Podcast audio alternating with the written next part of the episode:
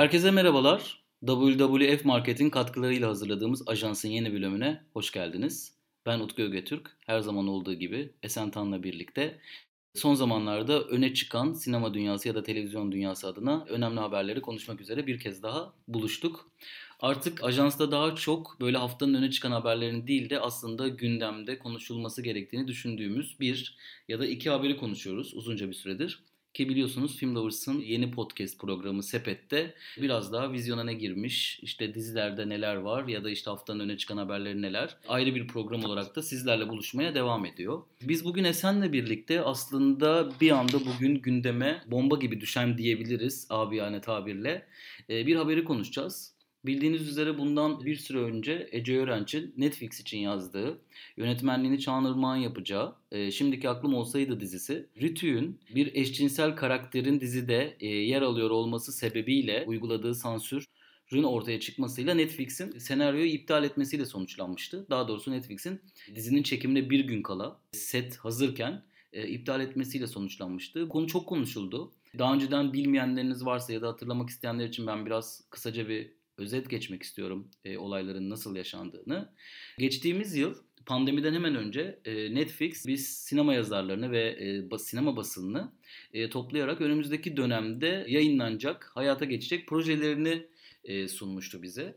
E, bu projeler bir bir hayata geçerken içlerinden bir tanesi Ece Öğrenç imzalı Şimdiki Aklım Olsaydı Çekimlerine bir gün kala oyuncularına ve tüm ekibine e, Netflix tarafından haber verilerek iptal edilmişti. Bunun ardından hemen dedikodular başladı. Ne oluyor, ne bitiyor derken sonradan öğrendik ki radyo ve televizyon üst kuruluyla Netflix'in yaptığı görüşmeler sonucunda Netflix'in e, kendilerine uygulanan burs sansürü kabul etmeyeceğini ve dizi ekibine e, çekimlerin başlamasına bir gün kala dizinin iptal edildiğini bildirdiği ve ekibin ödemelerini de tam olarak yaparak projeyi şimdilik rafa kaldırıldığını bizler öğrenmiştik. Netflix özellikle o zaman yaptığı duyurularda projenin rafa kaldırıldığından bahsetmişti. Yani projenin iptal edilmediğini ya da projenin çekilmeyeceğini değil, rafa kaldırıldığını ifade etmişlerdi. Biz de o zaman sormuştuk açıkçası Netflix'e e, rafa kaldırıldığı özellikle mi söylediniz diye. Onlar da hani bu projeyi çok sevdiklerini, her zaman bu proje hayata geçirmek istediklerini ancak şu anda uygulanan bu sansürle birlikte e, maalesef ki bunun gerçekleşemeyeceğini bildirmişlerdi. Daha sonrasında tam o günlerde dizinin e, senaristi yaratıcısı Ece Öğrenç altyazı e, fasiküle konuşmuş ve orada aslında Yörenç'in tüm bu iddiaları doğrularken bir yandan da gay karakter nedeniyle dizinin çekimlerine izin verilmediğini ancak kendisinin bu gay karakterleri e, diziden çıkarabileceğini önerdiğini duymuştuk bu haberde. Bu Ece Öğrenç'in kendi ağzından yazılan bir haberde. Tabi burada tartışmaları da hep beraber dillendirmiştik. Yine ajansta da Esen'le birlikte bu tartışmaları konuşmuştuk. Şimdi üzerinden uzunca bir zaman geçti ve bugün biz Ece Öğrenç'in İspanya'da şu anda diziyi birlikte yazdığı ve yaratacağı Irma Correa Variety'ye verdiği bir röportajla dizinin bir İspanya orijinali olacağını öğrenmiş bulunuyoruz.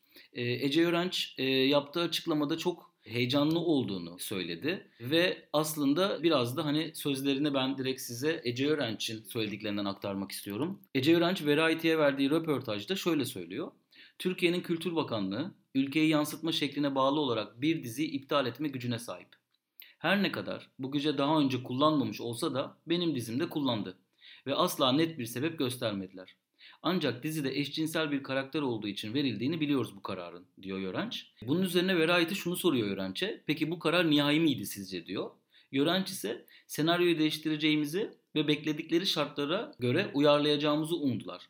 Ama ben de Netflix'te orijinal senaryo üzerine değişiklik yapmayı kabul etmedik. Ve sonunda diziyi iptal etmeye karar verdik. Ama şimdi gerçekten elimde heyecan verici ve bana enerji veren projeye odaklanmak istiyorum. Geçmişi unutmak istiyorum. Şimdi Ece Öğrenci'nin açıklamalarına baktığımız zaman daha önceden gay bir karakteri diziden çıkarmayı kabul ettiğini, Netflix'e ilettiğini ancak Netflix'in e, Rütük'le yaptığı konuşmalar sonucunda sansüre boyun eğmeyeceğini biz öğrenmiştik altyazı fasiküldeki haberden de yola çıkarak. Fakat şu anda biz senaryoyu nedenli bir değişiklik istendiğini tabii ki Rütük tarafından bilmiyoruz. Ancak burada gördüğümüz sevgili Ece Yörenç e, dizide bir değişiklik yapılmasını kabul etmediğini söylüyor. Esen'cim söz sana bırakmadan önce dizinin çok kısa bir konusundan da bahsedeyim hikayeyi daha önce duymayanlar için. Dizinin hikayesi şöyle. E, 30'lu yaşlardaki Emma Nando ile 10 yıllık evliliği içinde kaybolmuş mutsuz bir kadındır. Şimdiki aklı olsa Nando ile asla evlenmeyeceğinden emindir. Günün birinde Nando'ya romantizm ve heyecandan yoksun bir rutin içinde hapsolduğunu ve boşanmak istediğini söyler.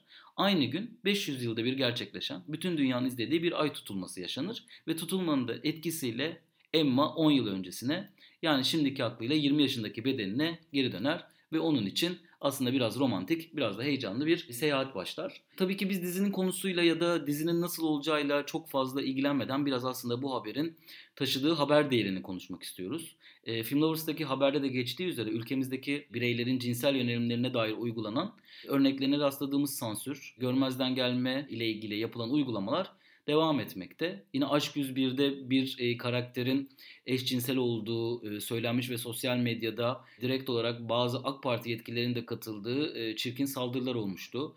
Ki yine bir Netflix dizisi yanlış hatırlamıyorsam Call My e, Agent'ın Fransız yapım bir dizinin Türkiye uyarlamasında eşcinsel karaktere yer verilmemiş karakter heterolaştırılarak ülkemize uyarlanmıştı. E, son yıllarda özellikle çokça konuşuyoruz e, Türkiye'nin içerisinde bulunduğu durumu ve sanırım e, artık her yeni haber eskiden bizi bu kadar da olmaz diye şaşırtırken şimdi bu haberler bizim için çok da bir haber değeri taşımamaya başladı ve asıl haber değeri de biraz burada ortaya çıkmaya başladı gibi gözüküyor diyerek biraz da sözü sana bırakmak istiyorum. Evet Utku. Yani senin çizdiğin çerçevenin içerisinde aslında çok uzun yıllardır içinde olduğumuz bir sansür dönemi. Yani sadece bu Ece Yörenç davası üzerinden aslında birçok şeyi tartışabileceğimiz bir çerçeve sundun az önce.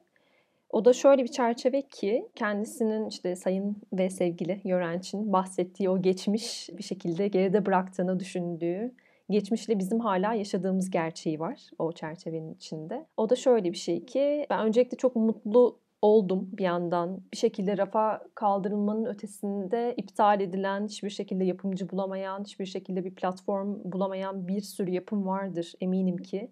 Sadece içinde gay karakter bulundurduğu için bile değil. Türk örf ve adetlerine, yok aile yapısına falan e, hiçbir şekilde uyum sağlayamayacağı için hiçbir şekilde kendisine alan bulamayan bir sürü yapım vardır. Bu yapımlar sonsuzluğa kadar böyle bir şeyin altına konulup e, unutulup gidiyor. Ama en azından Ece Öğrenç kendisinin yaratmış olduğu bir hikayeyi Türkiye'de olmasa bile başka bir ülke üzerinden yine birçok ülkeye Türkiye'ye de pazarlanacak şekilde Netflix'te yapılabilecek halde şey yapabiliyor en azından. Yeniden izleyicisiyle buluşturabilecek. Bu çok güzel bir haber bir yandan. Bir yandan da işte bu sansürle beraber insanların yaratıcı işlerini nasıl farklı farklı kanallarla yeniden izleyicisine, e, okuyucusuna, kavuşturabileceğini de görebiliyoruz böyle bir durumda. E, bu bunun çok iyi bir göstergesi ama bir yandan da şey için çok üzücü. Biz bu programı kaydetmeden önce Utku'yla da konuşmuştuk. Size de ben birazcık ondan bahsetmiş olayım. Yani Türkiye'de bir takım şeyler olup bitiyor. Biz farklı yöntemlerle kendimizi dışarıda konumlandırabildiğimiz müddetçe bir takım işte sansür mekanizması olur ya da bunun türevleri çeşitli baskı mekanizmalarından kurtulabildiğimiz müddetçe kendimizi bir şekilde e, hayatta kalmış olduğumuz için e, iyi hissediyoruz ama bu Türkiye'deki genel gerçekliği değiştirmiyor. Hatta ve hatta onu daha da altını çizecek bir hale getiriyor. Bu örnek de biraz böyle bir şey. Yani bence Ece Öğrenç'in dediğim gibi mutlulukla bu haberi bir yandan okuyoruz. Çünkü en nihayetinde bir platform bulabildiği için. Ama İspanya'da bir yapım e, sürecine giriyor olması demek Türkiye'de bunun hiçbir şekilde yapılamayacağı anlamını bir kere daha altını çiziyor. Yani bundan sonra biz e, şey diyeceğiz yani gay karakterler demek ki Türkiye'deki dizilerde, filmlerde bulunamaz. Ya bunun altının çizildiği anlamına geliyor böyle bir şey, böyle bir süreç. O yüzden de fazlasıyla üzücü, fazlasıyla e, yıkıcı bir şey aslında bu konuştuğumuz haber. Ve daha da ötesi yani galiba Ece Yürenç'in işte ilk konuşmaya başladığımda söylediğim şey Ece Yürenç'in o arkada bıraktığı, geride bıraktığı üzücü bir yıl bizim için yeni bir gelecek aslında. Yani biz hala bunlarla uğraşacak konumdayız. Kendisi dediğim gibi böyle bir alan ve saha bulabildiği için ne mutlu. Ama Türkiye'de hala birçok insan bu sansür mekanizmalarıyla çok daha ilerlemiş versiyonlarıyla uğraşacaklar, uğraşmaya devam edecekler. O yüzden çok da mutlu bir habermiş gibi de gelemiyor bana bir yandan. Az önce Utku senin de söylediğin bir takım şeylerle beraber yani o çerçevenin içinde düşündüğümüz zaman. Sen yani genel olarak bu şeyi söyledin, bize aktardın ama genel fikrin nedir? Birazcık da seni dinlemek istiyorum, senin fikrini de duymak istiyorum. Aslında ben de bu programa başlamadan önce özellikle bir sosyal medyaya girip hani insanlar ne düşünüyor diye baktım. Orada da biraz ikiye bölünmüşlük var ama ya burada şunu fark ediyoruz aslında ben de kendi açımdan da yani klasik bir e, sinema sever çerçevesinden baktığımız zaman da. Şimdi şöyle bir durum var. E, Ece Örenç'in yaptığı işlerin bir kısmına baktığımız zaman Aşkı Memnu, Kuzey Güney, işte Medcezir Yaprak Dökümü gibi aslında Türkiye'nin, Türkiye televizyonlarının kalbur üstü işlerinde Ece Örenç'in imzası olduğunu görüyoruz. Yani Ece Örenç gerçekten Türkiye televizyonu için önemli bir isim. Ve bu mutluluk verici bir haber. Yani şöyle her ne kadar zaten e, Türkiye'de çalışan, direkt olarak Türkiye'de iş yapan yönetmenler olmasa bile hani buradan baktığımızda işte Ferzan Özpetek'ten ya da işte ne bileyim Fatih Akın'dan onlar yurt dışında yaşıyor olmasına rağmen ne kadar aslında onlar başarılı oldukça mutlu oluyorsak aslında Ece Örenç'in de İspanya orijinali bir dizinin şu anda senaryosunu kaleme alıyor olması bence gerçekten çok heyecan verici ve mutlu edici bir şey. Bu Ece Örenç açısından baktığımız zaman ama dönüp kendimize baktığımız zaman az önce senin de dediğin gibi bu çok mutsuz edici bir şey. Programdan önce de söylemiştim hani klişe ve aslında çok da doğru olmayan ama bir tabir var ya Türkiye'nin bir Orta Doğu ülkesi olduğunu kabul ettiğimiz zaman aslında bütün sorun ortadan çöz çıkıyor, çözülüyor diye. Gerçekten bu noktadan baktığımız zaman sorun bir anda ortadan kalkıyormuş gibi gözüküyor. Çünkü Orta Doğu'daki ya da e, işte dünyada Doğu olarak tasvir edilen ülkelere baktığımız zaman e, zaten bunların kabul görmediğini, hani eşcinsel karakterlerin ya da işte ne bileyim o toplumların ahlakını bozan karakterlerin devletlerin kontrol mekanizmalarından geçemediğini görüyoruz. Oradaki karakterlerin hatta bu Türkiye dizilerinin de özellikle bir dönem işte yabancı bazı ülkelerde bu kadar çok izlenmesine sebep olarak da bu söylenirdi. Hani e, özellikle faşizan dönemlerdeki baskıcı rejimlerde Türkiye dizilerinin bu kadar çok satılmasının hani oradaki işte kadınların oradaki özgür kadınları örnek alması vesaire söylenirdi. O günlerden bugünlere gelmiş olmak ve bizim artık dünyaya açılabilecek işlerde Türkiye öyle bir ülke değil. Türkiye'de eşcinsellik tırnak içerisinde normalleştirilemez. Türkiye'de işte ne bileyim toplumun aile yapısını bozacak bazı şeyler gösterilemez denen bir yerde Türkiye televizyondaki bütün ilişkilerde neredeyse çarpık ilişkiler var. Kadına şiddet var, herkesin elinde silah var, herkes birbirini vuruyor, herkes birbirine şiddet uyguluyor, kimse kimseyi sevmiyor, herkes herkesin arkasından e, işler çeviriyor. E, maalesef ki bu da tam olarak bir İslam ülkesinin bir göstergesi. Türkiye tamamen hep bunu konuşuyoruz. Şeriat geldi, şeriat gelecek diyoruz ama aslında bir e, adı konulmamış bir şeriatın içerisinde yaşadığımızı neredeyse kabul edemiyoruz. Böyle dediğimiz zaman da hep şey deniyor ya sosyal medya falan. Şeriat gelseydi işte siz görürdünüz neler olacağını işte geldiğinizde göreceksiniz. E, şu anda yaşadığımız tabii ki bu bir küçük bir örnek. Yani kalkıp da bir senaristin dizisi İspanya'da yazıyormuş ya ne olacak ki diye düşünenleri de anlayabilirim ama işte böyle bir şey değil. Bu bu ülkenin son 20 yıl içerisinde geldiği durum ve dünyaya kendini gösterme şekli e, çok apaçık ortaya koyan bir durum. Ve bence Ece Öğrenç için ne kadar önemliyse, onun için şanssızca gözüken bu sansür belki de şu an onun dünyanın en önemli sinema ve televizyon ülkelerinden birinde kendi projesini gerçekleştirme imkanı sağladıysa biz Türkiye'de yaşayan, Türkiye sinemasına ve Türkiye televizyonda yapılan işlere değer veren insanlar için de bir o kadar üzücü bir durum diye düşünüyorum.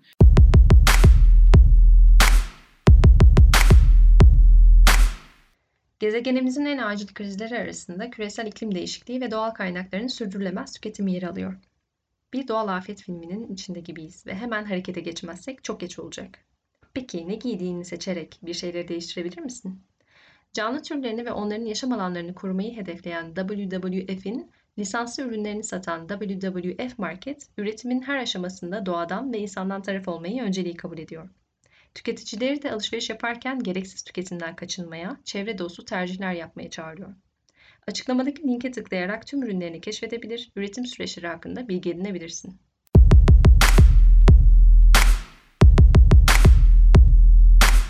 Ben sana buradan başka bir soruyla sana topu atmak istiyorum. Şu anda biraz üzerine düşündüğüm şey. Netflix'in biz sansürü kabul etmeyeceğiz bu dizi için. Şimdilik rafa kaldırıyoruz açıklaması bir yandan güven veren bir açıklama. Ama bir yandan da biliyoruz ki bu işin bir pazarlık süreci oldu. İşte gerek Ece Öğrenci Netflix arasında, gerek işte Rütük'le Netflix arasında. Bu bir dedikodu değil. Bu hani bir sürecin parçası olarak gerek haberlerde, gerek işte yapılan konuşmalarda doğal olarak bu sürecin bir konuşması olduğunu bahsediyoruz. Şimdi Netflix'e dönüp baktığımızda Türkiye'nin önemli yönetmenlerinden Tolga Karaçelik'in de Netflix'e iş yaptığını görüyoruz. Diğer başka yönetmenlerimiz de yavaş yavaş işler yapmaya başlıyor. Bir yandan memur yönetmenlerde yani yapımcılarla çalışan zaten daha böyle hani işimiz olsun alalım senaryo yapalım diyen yönetmenlerin de Netflix'te çalıştığını biliyoruz. Bu bize bir güven mi veriyor? Netflix Türkiye'den çıkan senaryoları olduğu gibi kabullenip onları bu şekilde yayınlayacak diye. Yoksa bir yandan da yönetmenlerimize dair de bu yayınlanan projelerin direkt olarak bir otosansürden geçtiğine dair bir kaygı mı uyandırıyor? Benim bu konuda kafam çok karışık. Sen ne düşünüyorsun onu da merak ediyorum. Galiba yani sansürün en korkunç ve en ikircikli versiyonu otosansür. Yani diğer türlü mekanizmaları bir şekilde yıllar sonra, üzerinden bir zaman geçtikten sonra onlara şey diyebilirsiniz. Yani o dönem e, böyle böyle bir e, sansür mekanizması vardı ve işte devletteki bir takım insanlar bunu böyle böyle sınırlıyorlardı ve o yüzden de insanlar belli başlı şeyleri yapamıyorlardı. Yani bunu tespit edebilmek çok çok kolay ve o dönemde yaratılan hikayeleri, filmleri bu sansür mekanizması üzerinden okuduğunuz zaman aslında o tarihlerde yönetmenler neleri yapmaya çalışmışlar, hangi mekanizmaların altında ezilip kendilerini hangi kanallardan ortaya çıkartmaya çalışmışlar, yeniden bir şeyler üretmeye çalışmışlar bunları görebiliyorsunuz. Otosansürde bunu tespit edebilmek mümkün değil. Çünkü otosansür denen şey tamamıyla ya başıma bir şey gelirse diye yapılan bir şey. Ve çok fazlasıyla içselleştirilen, artık herhangi bir mekanizmaya bile gerek yok, herhangi bir baskıya bile gerek yok neredeyse. Tamamıyla içselleştirilmiş, çok daha böyle insanın kendisini koruma güdüsüyle yaptığı bir şey. O yüzden çok çok çok daha tehlikeli ve bana kalırsa bu çok gizli, çok sinsi bir şey. Yani çoğu yönetmenimiz, yazarımız bunu yapmadığını düşünüyor olsa bile bence yapıyor. Şeyi geçtim yani böyle büyük yaratıcı şeyleri, insanları falan geçtim. Biz kendimiz bile yapıyoruz. Yani şurada bir tane Twitter atmaya çalıştığımız zaman bile otosansür uyguluyoruz sürekli. Yani bu herkes, tüm 84 milyonun yaptığı bir şey.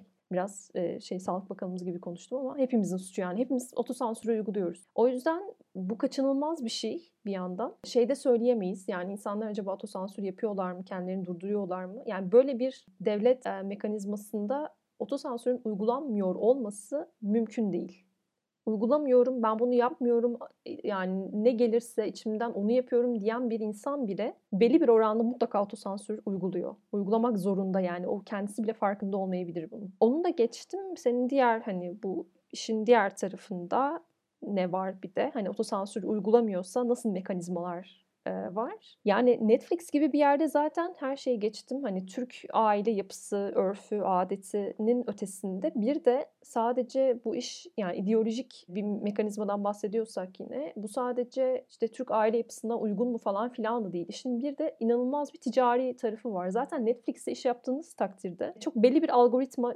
çalışması üzerine iş yapmak zorundasınız. Yani bu yönetmenlerin ve yazarların sadece şeyini değil, işte baskı altında senaryo yazması sadece politik bir baskı değil. Aynı zamanda çok da ekonomik ve ticari bir şeyin altında da bu işi yapmak zorundalar. Yani her taraftan kıstırılmış durumdalar aslında.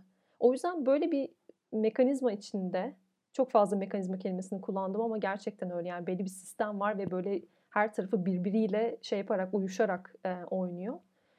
Böyle bir sistemin içinde siz işin ticari olarak başarılı olmasını, aynı zamanda Türk aile ve geleneklerine saygılı olmasını, bir yandan da insanların gerçekten samimi ve işten bulabileceği ve kendisini de bulabilecekleri ve çok fazla insanın aynı zamanda tüketmek isteyebileceği bir şey yapmaya çalışırken ya bence gerçekten çok şey şu dönemde iş yapabilen yazarlar ve yönetmenlere helal olsun yani Türkiye'de o kadar zor ki yani bunun her tarafını tutturabilmek. Ve bana kalırsa neredeyse mümkün değil. Yani içinden tüm sanatsal ve işte yaratıcı şeylerin tamamıyla çalındığı ve tamamıyla formül üzerine kurulu olduğu bir şey yapmak zorundasınız. Ve hep şey diye konuşuluyor ya böyle işte yakında yapay zeka üretecek hikayeleri falan. Yani zaten onu geçtik. Şu anda sadece zanaat olarak insanların kullanıldığı ve tamamıyla belli başlı şeylere, formüllere dayalı işlerin yapıldığı, üretildiği bir sistem içinde çalışıyoruz zaten. İnsanlar buna göre hikaye üretmek zorunda kalıyorlar.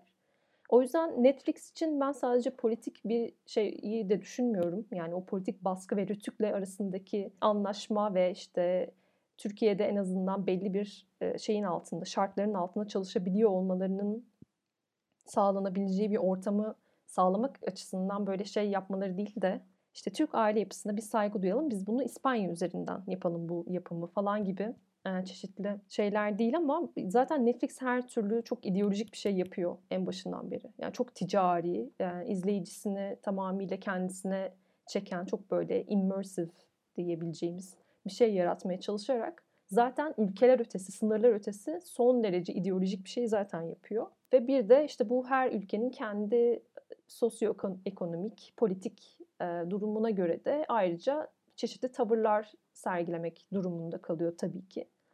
Ve o yüzden ortaya böyle senaryolar çıkıyor. İşte çeşitli yani şey gibi ben seni Türkiye'de konumlandıramayacağım. Seni İspanya'ya alayım. Belki bazı hikayeleri de işte Hindistan'da konumlandıramayıp Türkiye'ye alacak falan gibi. Zaten bunu yapabilecek güce de sahip. Bilmiyorum yani ülkeler arası sınırların da artık neredeyse böyle bir bağlamda kalktığı da bir şeyden de bahsedebiliyoruz. Dediğim gibi yani bence çok daha genel bir ideolojik ve politik bir duruşu var Netflix'in. Senin söylediğine ben de bir ekleme yapmak isterim açıkçası. Ee, şöyle bir durum var. Özellikle İran sinemasında da o çok çok konuşulan hani o klişe sansürün işte sinemanın gelişmesine fayda sağladı.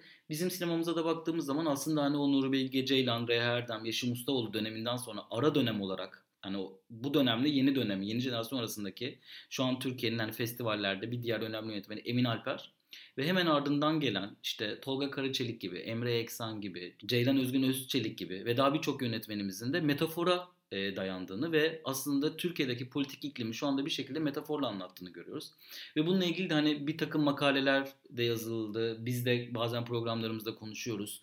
E, yani Türkiye bir sinema dalgası en bu bahsettiğimiz Nuri Bilgeler döneminde dahi yani onların en böyle prime dönemlerinde dahi e, böyle bir şeyi olamadığını ama bu yeni jenerasyonun en azından bu metaforla bir ortak dil tutturabileceğinden ve bunun heyecan verici olabileceğinden bahsediyorduk. Ama sanırım işte o bahsettiğimiz Kültür Bakanlığı destekleri, bu filmlerin yapılmasının her geçen gün zorlanması, televizyonda paralı yani PayPal dediğimiz işte Bin Connect gibi ya da şimdiki işte dijital platformlar gibi platformlara dair rütüğün el uzatması sonucunda sanırım artık e, özgün içerik üretiminde kısıtlamalarda son noktaya gelmiş gibi gözüküyoruz. Bu da gerçekten gelecek adına hem sinemamız hem televizyonumuz adına umut kırıcı gibi gözüküyor.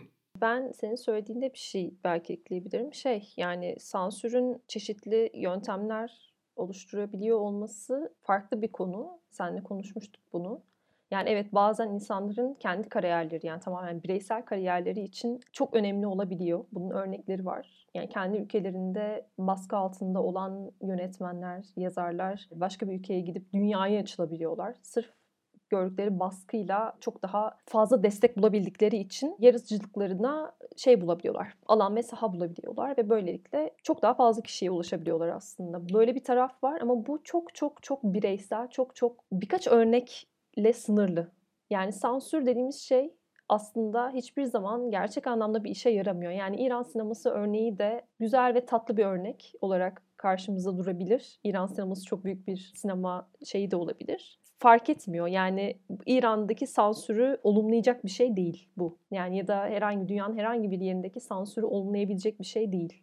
Çünkü en nihayetinde ben çok isterdim ki o ülkelerde bizim ülkemizde sansür hiçbir şekilde olmasın ve insanlar o dahiyane yaratıcılıklarını çok daha üst bir seviyeye taşıyabilsinler sansürle uğraşmak yerine.